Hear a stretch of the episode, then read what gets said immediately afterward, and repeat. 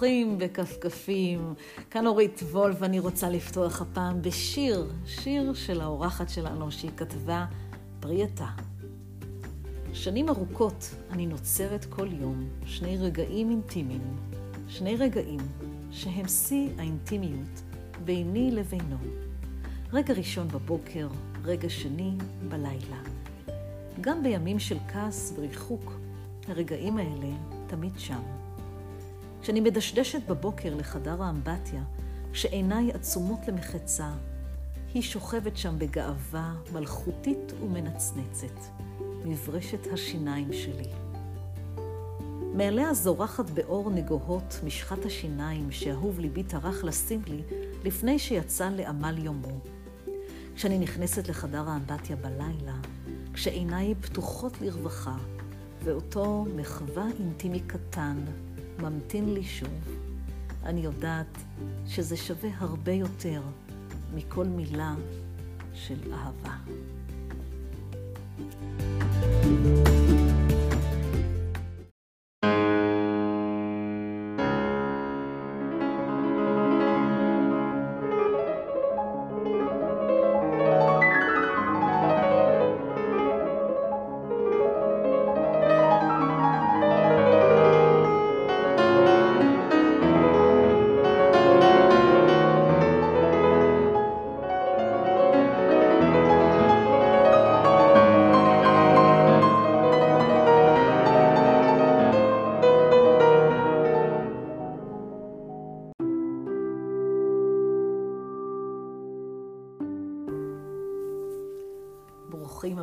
אורחים בכפכפים. כאן אורית וולף ואיתי הפעם האישה בה"א הידיעה של הטלוויזיה בישראל מזה חמישים שנה. עירית אמבר, סמנכ"לית הפקות של שידורי קשת בעבר, ניהלה והקימה את ערוץ ביפ, הייתה בראשות השידור 22 שנה, ועוד קצרה היריעה מלהכיל את עשייתה הרב-תחומית בעולם ההפקות והטלוויזיה. עירית יקרה, ברוכה הבאה אלינו. ברוכה נמצאת אורית. אני מאוד מאוד מאוד שמחה להתארח אצלך. אני יודעת שהפער בינינו הוא פער של דור, אבל אני לא מרגישה את זה. אני מרגישה באמת מהפגישה הראשונה שלנו, אני מרגישה שנפגשתי עם חברה, שנפגשתי עם מישהי שאני יכולה לדבר איתה על הכל, למרות שבעצם את בגיל של הבת הבכורה שלי. אז אני, קודם כל מחמאה גדולה עבורי, ואני אשתף אותך ואגלה לך, שמדברת על הפער של דור, אז אני אעשה את זה הפוך על הפוך, ואני אגיד לך שאני חשה שיש בינינו פער של דור במובן הזה שאת הרבה הרבה יותר מתקדמת ממני בכל העולם של הרשתות החברתיות. יש לך הרי ערוץ פייסבוק ואינסטגרם ששמו הולך לפניו. עם אלפי אלפי מעריצים ועוקבים ושבויים בפוסטים המיוחדים שאת מפרסמת, ולא בכדי, כי אני חושבת שאת מובילה ליין, איך את אומרת, אני לא בגיל השלישי, אני בגיל החופשי. את יכולה לתת לי קצת, אה, אה, באמת, כמה טיפות ומילים על העולם החדש הזה שיצרת, שאני מרגישה באמת אה, שחקנית קטנה לעומתך בעשייה הכל כך דומיננטית של הרשתות. אה, נולד דור חדש, נולד דור חדש של הגיל החופשי. אנשים בני 70 היום הם אנשים לא חולים, אנשים בריאים, שלא הפסיקו לעבוד, ובעצם זה אנשים שיש להם כסף, הם חסכו הרבה כסף, הם נוסעים לטייל בכל העולם, הם עושים מה שהם רוצים. אם תלכי פעם להצגות בהבימה, בקאמרי בערב, בתל אביב, תראי שכולם אנשים בגילי, אנשים מגיל 60 עד גיל 80.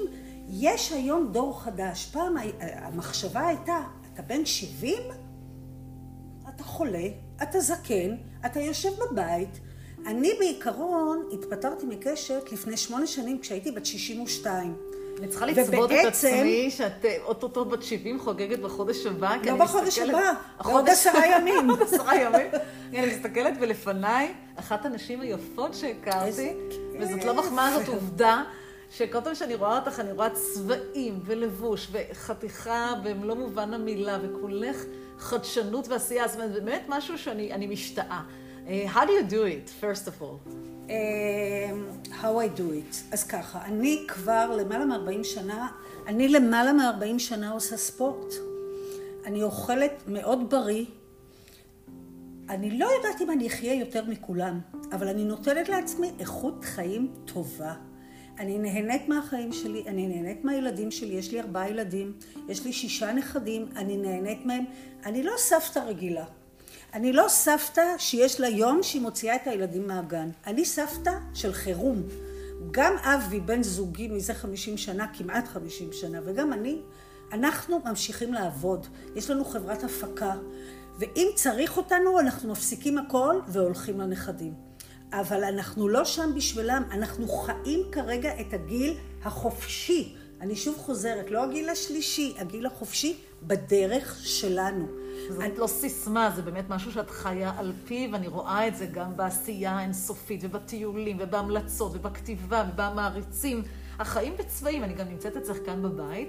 אמנם אנחנו לא מצלמים את זה בווידאו, אבל זה תענוג לראות איך כל פינה בבית היא מרמזת על הצבעים בחייך. החיים שלך לא שחור לבן, יש לי שיר שכתבתי, שהכותרת שלו, הצבעים משלו בחיי. אני, מוכ... אני, א', קודם שאלת אותי על הרשתות החברתיות שאני עוד רוצה לענות לך, אבל כשאנחנו מדברות על הצבעים, אני רוצה לחזור אה, לסיפור שבגיל חמש שאלתי את אימא שלי, אני יפה? אז אימא שלי היקית, שהיקים ידועים בכך שהם לא היו אנשים כל כך חמים, אמרה לי, את נחמדה. אוי ואבוי. עכשיו, להגיד לי, ילדה בת חמש, את נחמדה... זה ממש העלבה. זה, אני לא יודעת אם זה מעליב, זה מין, יאללה, יאללה. כאילו, בסדר. זה מה שנקרא ב-British sense, it's very interesting, שזה אומר היה גרוע. בדיוק. או שכשהייתי קטנה והייתי מנגנת בהופעה, אז היו אומרים לי, וואו, איך השתפרת? וזה ממש... זה הכי מעניין. זה הכי מעניין. זה כאילו פעם שעברה היית לא טובה, היית ממש לא טובה פעם שעברה. מחמאה דוחה. אז משם רק צמחתי ואמרתי, אני אהיה יפה מגיל חמש. ומאז, בדרך זו או אחרת, התחלתי להקפיד על מה שאני לובשת ואיך שאני נראית. הייתי תמיד שונה. לא זרמתי עם העדר. מה זאת אומרת שונה? בוא נראה את לא הפרטים. לא, אני אגיד לך בדיוק, לא הלכתי עם העדר. כשהתחשק לי למדתי, שלא התחשק לי לא למדתי. זאת אומרת, הייתי תלמידה מספיק טובה בשביל לעשות מה שאני רוצה. הייתה לי אחות, יש לי אחות, שמבוגרת ממני בשש שנים. בדרך כלל אחות גדולה, בכורה, היא סוללת את הדרך לאחות הקטנה. אצלנו זה היה לגמרי הפוך. אף אחד לא סלל לי את הדרך. אני החלטתי בכיתה ה' שאני הולכת לשומר הצעיר. לתנועת נוער סוציאליסטית. אני באתי מבית בורגני, שהמילה סוציאליזם לא הייתה בו כל כך מקובלת. ההורים שלי לא אמרו לי כלום, הם נתנו לי ללכת כי הם חשבו, יאללה, וואלה, זה משהו חולף. זה כל כך לא חלף, כי בצבא הייתי בנחל. אחרי הנחל עזבתי. אבל מבחינת ההורים שלי, אני זוכרת שהם היו באים לבקר אותי בקיבוץ, וכל פעם הייתי ממש מתכווצת, שאימא שלי הייתה מגיעה עם חצאית צרה ונעלי עקב גבוהים שאני הולכת איתם היום, ועם ז'קט, ואבא שלי היה בא עם חליפות, הם היו מתיישבים על הדשא בקיבוץ, הם היו כל כך שונים בנוף, אבל לא נתתי לדבר הזה, לא נתתי לדבר הזה, ש... כדי שאנשים אחרים ירגישו שאני שונה. מדהים. אז נאה דורש, נאה מקיים, ומי כמוני רואה במלוא מובן המילה את ה... אה, הייתי אומרת, הולכת ותוואי של שביל שיצרת, ואת גם סוללת, לשמחתי, לבנות צעירות. אנחנו נעשה אתנחתא מוסיקלית קצרה, כי הרי הפודקאסט שלנו תמיד מלווה במוסיקה קלאסית. ואחר כך נדבר קצת על משמעת, כי אני מרגישה שבאת מבית עם המון משמעת, ואת יודעת, במקצוע שלי כפסנתרנית, אי אפשר להצליח בלי משמעת. ונדבר על, על מה זאת משמעת עבורך, איך חינכת את הילדים שלך, על איזה אה, מנטרות הם גדלו ממך. בואי נשמע.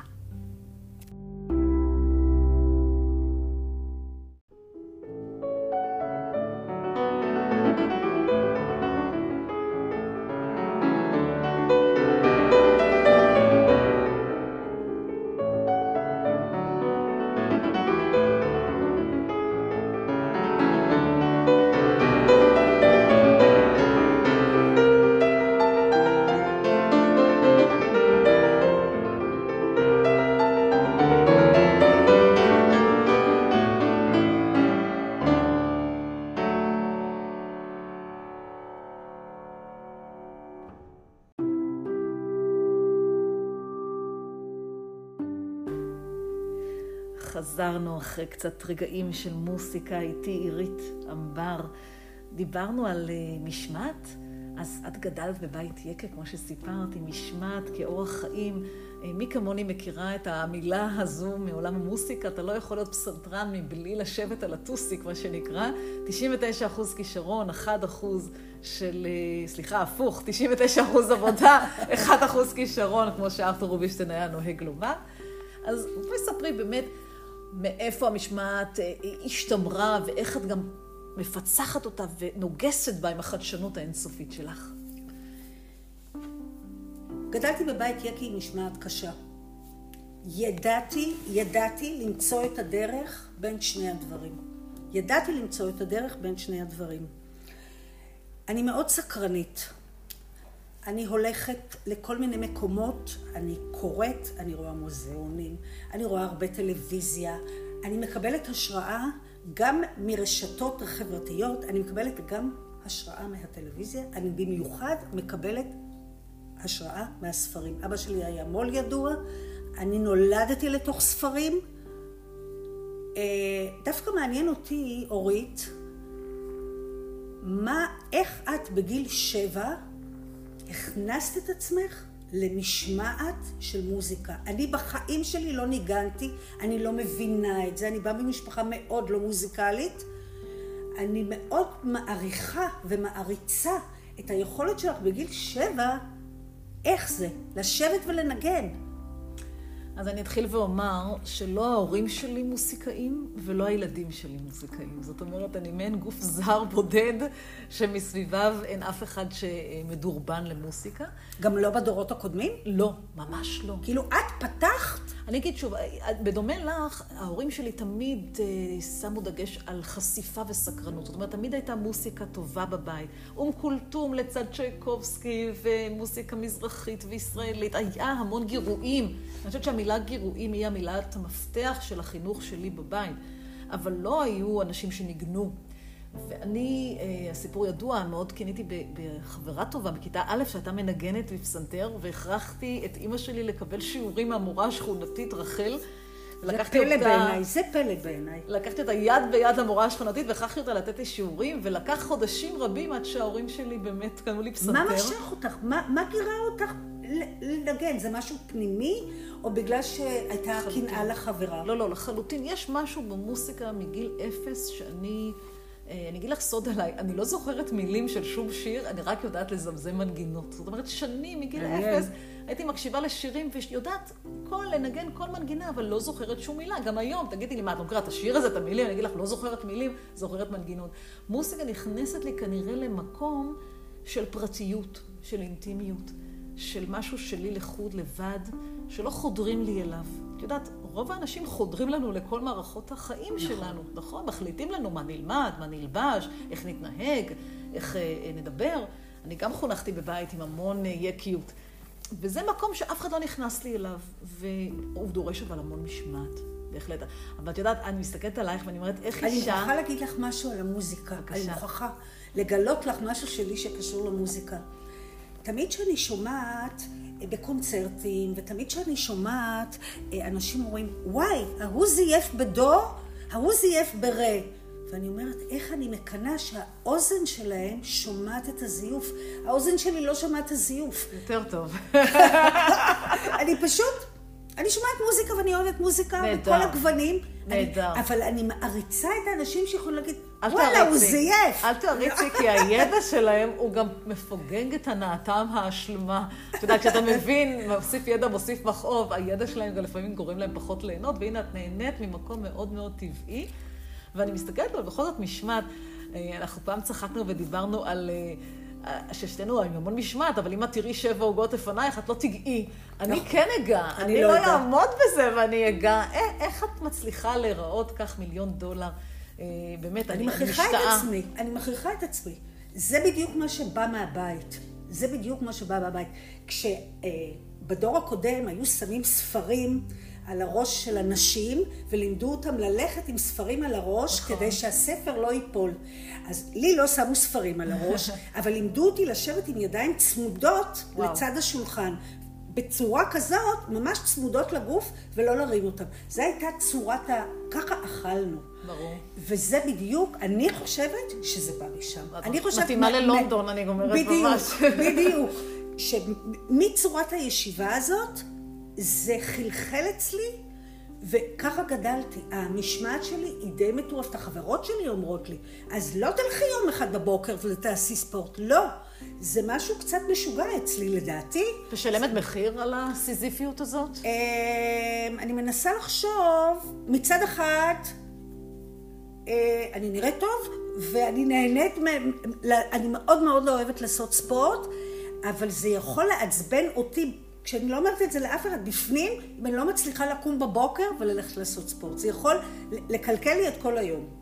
וואו. זה יכול, לק... כן, זה בדיוק העניין של המשמעת. את כן משלמת מחיר שאת לא מרוצה מעצמך, למרות שבאמת יש לך רק סיבות להיות מרוצה לא, מעצמך. לא, בוודאי שאני לא מרוצה ממני. בדברים האלה, בעניין של וואו. חוסר משמעת, אני יכולה לעמוד ביום חמישי ולבשל חמש שעות.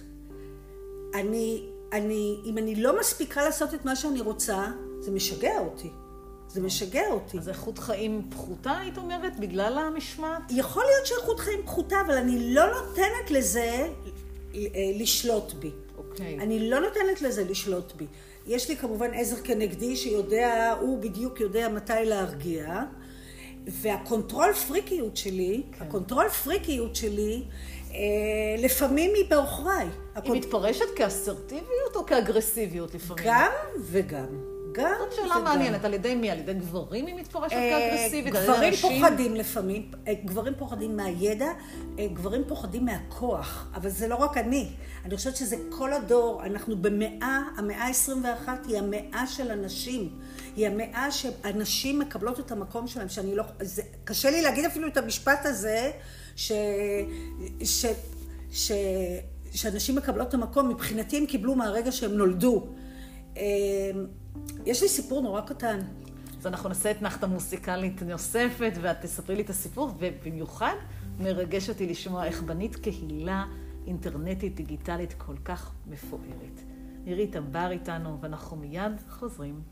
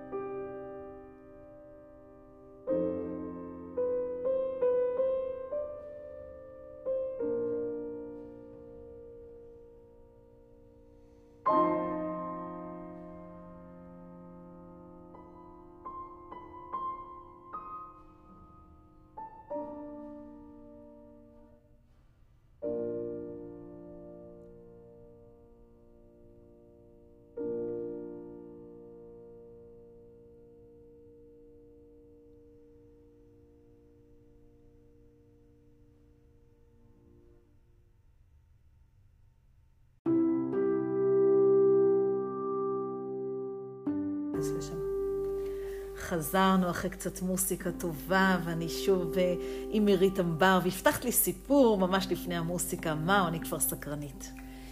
לפני כמעט 46 שנה נולדה בתי הבכורה. היא נולדה בחודש השביעי, פגית קילו 390. וואו. ממש קטנה. ברגע שהיא החליקה החוצה, להפתעתי, הרופא אמר לי, אם זה היה בן, הוא לא היה שורד. אני חושבת שמאז אותו רגע הבנתי שאנחנו, מהרגע שאנחנו נולדות, אנחנו מאוד חזקות. משפט מקסים. וואו, אהבתי מאוד. ואם מדברים על חוזקה, אה, אז הבטחת לי הסבר על החוזק שלך ברשתות החברתיות, כאילו את בת 18.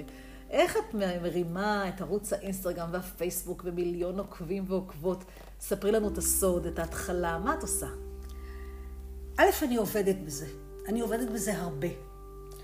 אה, אני גיליתי, אחרי שעזבתי את אה, שידורי קשת לפני שמונה שנים, שוויתרתי על המון דברים. ויתרתי על הכתיבה, ויתרתי על הציור, הייתי, לא נגיד, לא נגיד הייתי, עבדתי 24-7 בתוך הטלוויזיה. לא נתתי מספיק זמן לחופש שלי. את מכירה את זה? לעל עצמך? אה, אני מרגישה שהעבודה שלי היא גם חופש, כי אני עושה את כל מה שאני אוהבת בטירוף. אבל... אני, אני עושה היום. אני, בשנים שהייתי בתוך מסגרת של חברה, לא יכולתי לעשות. עבדתי 24-7. היית בתפקידי מפתח אדירים, אבל בכל זאת היית שכירה. אני, לטוב ולרע, עצמאית, שסוללת את דרכי בעצמי.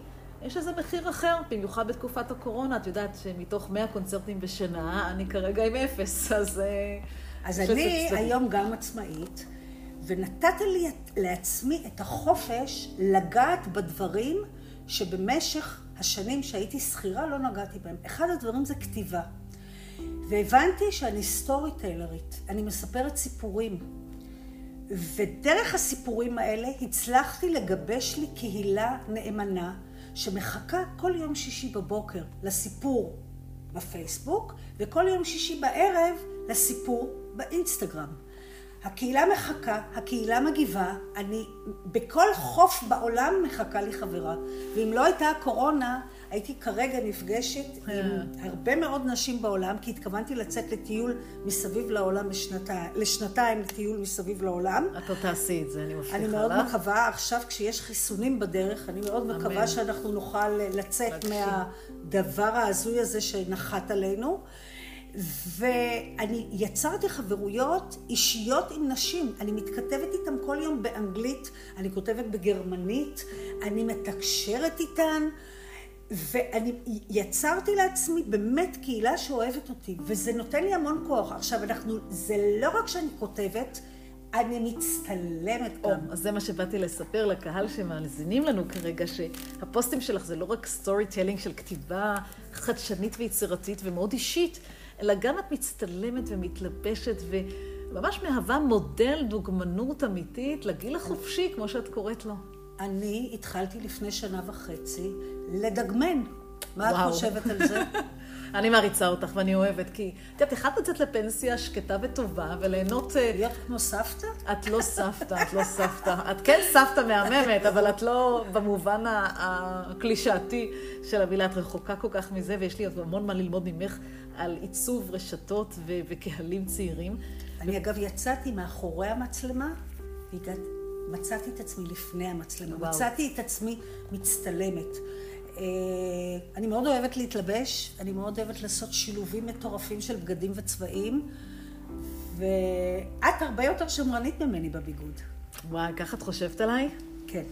באמת? כן. וואי, מה הקהל שלי חושב עליי עכשיו? זאת שאלה טובה. תראי, אני אגיד לך מה, אני אף פעם לא רציתי... אמרתי רק בביגוד. לא, לא, נהדר. אני אף פעם לא רציתי שהביגוד ייקח את תשומת הלב מהמוסיקה. כי יש היום... מעניין מה שאת אומרת. יש היום נשים, וגם גברים, שמתלבשים כל כך פרובוקטיבי, ששימת הלב של הקהל, בעידן לפני הקורונה, שעוד אנחנו רואים קונצרטים, הוא על הביגוד ועל הלבוש. ועל וואו. הסקסיות, ולא על המוסיקה. והתפר העדין הזה בין להיות מקצוען אמיתי ולקדש את המוסיקה במקום הראשון, לבין לתת לך את תשומת הלב על האומן עם הביגוד שלו, הפרובוקטיבי והאנטי-ממסדי, הוא הוא גבול שאני עדיין, אה, הייתי אומרת, נלחמת בתוכו, או לא נלחמת, המילה נלחמת היא לא נכונה, אה, מתבחבשת בו, מתהווה בו.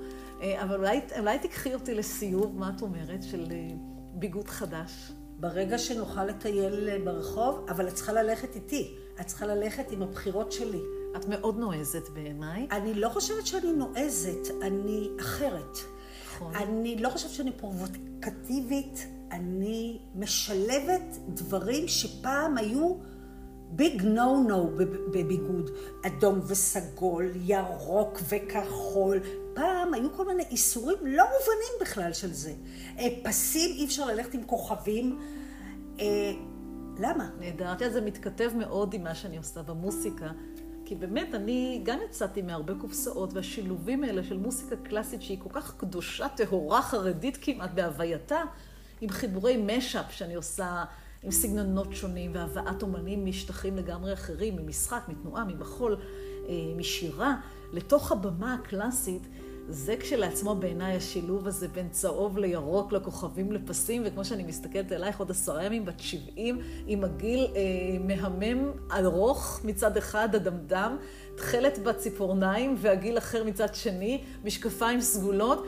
אני לא יודעת, אני מסתכלת, כל מה שאני לא אסתכל, אני ממש ארגיש שזה ער- ערב רב של צבעים, ויחד עם זו הרמוניה כל כך נעימה לעיניים. אז אנחנו בהרמוניה לאוזניים, אנחנו בהרמוניה לעיניים. בואו נשמע עוד קטע קצר, עירית, והמושכות שלך.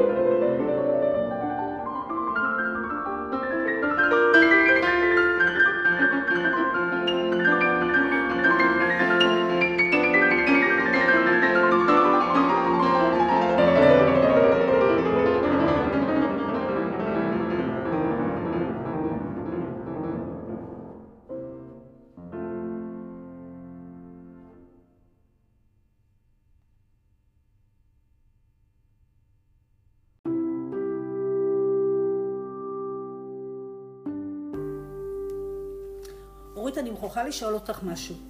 את סיפרת לי, ואני מאוד הערכתי את מה שסיפרת לי, כש, כש, כשהיית על הבמה עשית הרבה מאוד טעויות, תוך כדי נגינה ותוך כדי, תוך כדי שהייה על הבמה, עשית המון טעויות. ומיד סיפרת לי גם שצמח מזה משהו חדש לגמרי. ספרי לי על זה. נכון. אז תראי, מי שיספר לך שהוא עולה על במה ולא עושה טעויות, או אין לו שגיאות, אז או שהוא משקר, או אה, שהוא טכנוקרט ומכונה, ויש גם כאלו. אז אני אה, לא משקרת לך, ואני באמת לא מאלה שהם פרפקציוניסטים שאין להם שגיאות. אה, ויש כל מיני סוגי שגיאות, אבל בילדות שלי היו לי גם התקפי blackout, ששינו לי את החיים. כי את יודעת, כל החיים לימדו אותי איך להתאמן כל כך הרבה שעות כדי שלא יהיה לי שום טעות על הבמה. וזה שקר וכזב, כיוון שכמה שלא אתאמן, תמיד יהיו רגעים שאני אגיע לבמה ואני אטעה, מכל מיני סיבות שלא יהיו, וזה טבעי. והבנתי שלא לימדו אותי מה לעשות שהטעות כבר קורית. לא נתנו לי כלים אמיתיים להתמודדות בזמן אמת. ואז התחלתי ללמוד לאלתר עם פרופסור אנדרי היידו, זיכרונו לברכה, ולמדתי באמת אה, את רזי האלתור, שאלתור בשבילי זה performance and composition at the very same time. זאת אומרת, ממש להמציא מוסיקה ולהופיע איתה בו זמנית בזמן אמת. זה סוג של מדע. היא מעריצה אותך. אין מה להריץ, תודה, אבל זה ממש לומדים את זה כסקיל. אה, של, זה מדע של פתרון בעיות, בזמן אמת. עכשיו, תחשבי על אנשי טלוויזיה, על מראיינים, על שדרנים, על ריאליטי. הם עושים את זה. הם, הם עושים את זה. זה. הם עושים את זה בלי הבנת הכללים. העיתונאים הטובים עושים את זה בלי הבנת הכללים. בדיוק. בדיוק. האלתור נותן לך סט כלים מאוד מובנה וברור אחר כך ב-reverse engineering, מה שנקרא, אתה יכול להנדס לאחור מה עשית ומה היה נוסחת ההצלחה והכישלון שלך, כבאמת לעלות על במה ולא לפחד. במקום להגיד לעצמי, רק שלא תהיה לי טעות, רק שלא תהיה לי טעות. להגיד, גם אם תהיה לי טעות, אני יודעת להתמודד ואני יודעת להסתדר. וזה מאוד תקף למקצועות אחרים שנפתחו לפניי לעזור להם. כי תחשבי על מנהלים, על עובדים שבאים, מכינים היום בפרזנטציות בפאורפוינט, נכון? מכינים את הדף המושלם, מכינים את המצגת המושלמת, ואז בום, המחשב לא עובד, או בום, יש הפסקת חשמל. האם הם עדיין יכולים להעביר את המסר שלהם? ואני ממש רואה לנגד עיניי... איך את מלמדת אותם להעביר את המסר? אני ממש הקדשתי לעצמי את החיים, מלבד המוסיקה, לאמן מנהיגים, לאמן מנהלים, על איך להעביר מסרים ולהשאיר חותם. אה, טיפ אחד. אני אתן, אני אתן יד. באמת להשאיר חותם בעולם הזה. קודם כל, אחת השאלות שאני שואלת אנשים, אה, זה האם אתה יודע לספר את קורות החיים של הכישלונות שלך. אנשים לא אוהבים לדבר על כישלונות. ברגע שנוכל לדבר באהבה, בחיבוק על הכישלונות שלנו, אנחנו במקום יותר מחוסן. זה סוג של חיסון. מה זה חיסון? לקחת נוגדנים של המחלה עצמה ולהכניס אותם לגוף. בואו ניקח את הנוגדני הטעות, הבעייתיות שלנו, החולשות שלנו, נדבר עליהם, נציף אותם. זה ממש בול חיסון. עוד דבר נוסף, אני ממש מבקשת מאנשים להתאמן בלעשות שגיאות. אה, אנחנו יכולות לדבר למשל בעברית ובאנגלית בו זמנית. זה מאוד מאוד מפתח יצירתיות. זה סוג של התמודדות עם אלתור בזמן אמת. אם אני אגיד לך good בוקר, today אני go to בית ספר של מי ילד, כן, אני מדברת ככה, זה קשה, זה קשה לדבר בשתי שפות, זה שתי מערכות הפעלה, זה גורם לך לאלתר, זה גורם לך לחשוב אחרת. זאת אומרת, אלתור הוא לא רק דבר מוסיקלי, אירית, הוא קודם כל אלמנט skill שכל אחד יכול לתרגל בדיסציפלינה שלו. זה ככה קצה המזלג. מעניין מאוד, זה כאילו דבר שהייתי רוצה ללמוד. גם אני עדיין רוצה ללמוד, וזה דבר שהייתי רוצה.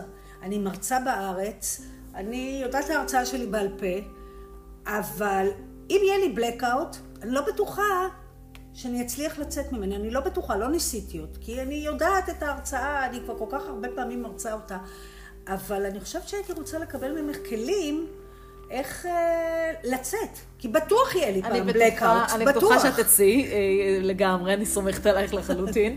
אני חושבת שהחוכמה היא לנסות להעביר את אותה מצגת גם בלי כל האלמנטים שאנחנו מביאות. זאת אומרת, בלי המצגת ובלי הדף ובלי הסטינג שאנחנו רגילות אליו. אני בדרך כלל עושה בלי דף, אבל בכל זאת, אה, אני בטוחה שיהיה לי blackout. אני בטוחה, אני בטוחה שפעם אני אעצר על משהו. אה, שאני לא אמצא את המילה הנכונה. נהדר. אבל אם יש לי כלים והרעיון שדיברת עליו, של לדבר אנגלית ועברית, תפס אותי עכשיו. ממש מפתח יצירתיות. ממש. כן. ממש. דבר, אני תמיד אומרת, תכיני 200 אחוז, תבצעי 50 אחוז. נכון, זה נכון. כן, זה גם מאוד חשוב, תכיני לך נקודות, ותהיי קשובה גם מאוד לקהל, כי אחת הטעויות הגדולות של אנשים, שהם באים לתת הרצאה... הם שופכים הכל החוצה, וזה מה שמעניין אותם. בדיוק. הם באים, אומרים, מה, אני כבר עשיתי את זה מיליון פעם, מה הבעיה נכון, מיליון פעם נכון. ואחת. נכון, זאת נכון. הטעות. אם אני לא חוקרת, וזה הסגנון של מה שאני מאוד רוצה ללמד אחרים, לחקור מי נמצא לפניך, למי אתה מרצה. האם זה קבוצת נשים, האם זה קבוצת סטודנטים, האם זה קבוצת מנהלים, האם קבוצה מעורבת. מה היה לפניי, לפני ההרצאה שלי, שאני יכולה להביא אחרת. אני יכולה לספר לך משהו שמאז שנפגשנו פעם אחרונה, נתתי הרצאה לכל השופטים במדינה. ונכנסתי 20 דקות לפני שעליתי לזום, ואני רואה שוואלה, דיכאו אותם נפשית. היה שם מרצה, לא נעים לומר, שיצר חוויה של עצבות. הוא היה מרצה מצוין, אבל הוא דיכא אותם מבחינת הנושא והתוכן. ואז אמרתי, מה אני עושה אחרת? למרות שתכננתי, הכל. ואז אמרתי, אורית, תשכחי מהתכנון, את חייבת להעיר, את חייבת לשמח. ואז שיניתי ואמרתי, חברים, הקשבתי, חוויתי אתכם, אנחנו עושים שינוי בתוכניות. תעצמו עיניים, ואני הולכת לנגן לכם. תנו לי מנגינה שהייתם רוצים לשמוע. וואו. ואנשים ישר בצ'אט, נגני את זה, נגני את זה. בחרתי אחד, עליתי ככה לפסנתר ליד בבית וניגנתי להם. איזה יופי. זה מה שנקרא לשבור שגרה ביצירתיות, באלתור, שהוא תקף להקשבה מי נמצא מולך. תתחשב זה בעיניי הכי בסיטואציה. חשוב. להתחשב בסיטואציה ולראות מי נמצא מולך. אבל זה תקף גם לא רק בהרצאה, זה תקף בשיחה על אחד גם. אחד על אחד. זה תקף בחיים האישיים שלנו. בוא תראה מה קורה מולך, ולפי זה... בול. זאת זה- הנוסחה, אני חושבת שאת לא שמה לב, אבל זו נוסחת ההצלחה שלך, כי את באמת אישה של אנשים, את קולטת בשניות אנשים, את קולטת סיטואציות, אולי זו באמת הייתה נוסחת הצלחה אדירה, שאת ניהלת כל כך הרבה תוכניות ו... ו... ותמיד אנשים. צעירים ממני. נכון. תמיד אנשים צעירים ממני. אני מאוד מתחברת לאנשים צעירים ממני. אני, טוב לי איתם, אני פורחת איתם, אני מבינה אותם, הם נותנים לי ואני נותנת להם. אני לא מתביישת לשאול, אני לא מתביישת, אני טכנולוגית אדירה. וכשאני לא יודעת, אני שואלת. וואו. ואני מנסה, ואני בודקת, ואני עושה הכל לבד. כל הדברים של כל הרשתות, הכל אני עושה לבד. וואו, איזה מסר מושלם את מביאה כאן לדור החופשי, ושכל אחד יכולה וכל אחד יכול, והפחד לא... את לא מפחדת לשאול, לא לא, מפחדת להסתכל לא. ולשאול. אף פעם לא פחדתי לשאול, כי אני לא יודעת. אני המון דברים לא יודעת. מדהים, מדהים. אני חייבת לשאול אותך לקראת סיום, כי אנחנו ממש בחלק האחרון. אה, סטייה קטנה שיש לך, שאנשים לא יודעים. וואו, איזה שאלה. לא התכוננתי אליה. הנה, אנחנו מדברים על אלתור, חצי שעה, יש לך הזדמנות אה, אמת. סטייה קטנה שיש לי, וואו. אני חושבת שה control freak יות שלי זאת סטייה שהיא, עם כל החוזק שבה, אני צריכה ללמוד לשחרר. זה בעיניי דבר שאני צריכה ללמוד אותו. אני לא יודעת, אני בודקת הכל עשרים פעם, אני לא סומכת על אף אחד. גם בעבודה לאט לאט למדתי לשחרר, לקח לי זמן. תמיד פחדתי שזה שמולי יעשה טעות. וזאת הבעיה של control freak יות. אני הייתי שמחה להוריד טיפת אחריות מהכתפיים שלי ולתת שאחרים ייקחו ואני שאני אסמוך עליהם. לא פשוט לי. עד היום לא פשוט לי עם זה. וואו, וואו, איזה מקסים שאת משתפת ומודה וחולקת. אה, זהו, אנחנו לקראת סיום. עירית, יכלתי לשבת איתך כאן עוד שעות, אבל זה באמת כבר פודקאסט שמתארך, למרות ההנאה המושלמת. וזה אולי רגע אחרון, אה, למסר אחרון שיש לך, באמת ממרום עשייתך והישגייך. אה, איך היית אה, מגדירה את עצמך? ראיה, אה, אשת קריירה? אה, באמת, אני, אני שוקלת את בעצמי, איך היית מתחילה להגדיר את עצמך? יוצרת? אה, בראש ובראשונה אני יזמית. בראש ובראשונה אני יזמית. אני קמה כל בוקר ושואלת את עצמי, מה אני רוצה ליצור היום? מה אני רוצה לעשות היום? אה, כיוון שיש לי רקע של גם תחקיר ועורכת תוכן ומפיקה בטלוויזיה, אני תמיד יודעת לאן לפנות. אם אני קמה עם רעיון, אני קמה, אני לא מתביישת להתקשר לאנשים, לשאול אותם, לברר איתם. אני יוצרת כל יום, באמת כל יום, וכשאני אומרת כל יום אני מתכוונת לזה. אני כל יום יוזמת משהו חדש. אני יודעת שביום שאני אפסיק ליזום, זה כנראה היום יהיה היום האחרון שלי עלי אדמות. חס וחלילה. אבל אני כל בוקר מנסה ליזום דברים חדשים. ההיכרות שלי איתך פתחה לי אפיק חדש. אני כל יום פוגשת אנשים אחרים, אני מארחת אנשים אחרים, אני מדברת עם אנשים אחרים, והמסר הכי חשוב שלי הוא, תקשיבו לנשים. תקשיבו לנשים. אני שוב חוזרת, המאה הזאת היא המאה של הנשים. נשים הן נשים חזקות, הן מבינות, הן רגישות. אה, אני חושבת שהכוח הוא בידיים שלנו כנשים. בראבו, וואו. אני כל כך אה, אוהבת לשוחח איתך. ואני אגלה למאזינים שלנו שהפגישה הראשונה שלנו נמשכה, אני חושבת, ארבע שעות, נכון? ללא הפסקה, לא שמנו לב איך הזמן חלף עד שהחושך אה, היווה את אותותיו. אה, עקבו אחרי אישה מופלאה, יזמת, אשת קריירה, אישה שאוהבת אנשים, סקרנית ומלאת תשוקה. אולי המילה הכי חשובה של כולנו, תשוקה. אז אנחנו נמשיך בפודקאסט הבא עם הרבה תשוקה. ולכם מאזינים, תודה יתרה להשתמע עד הפעם הבאה.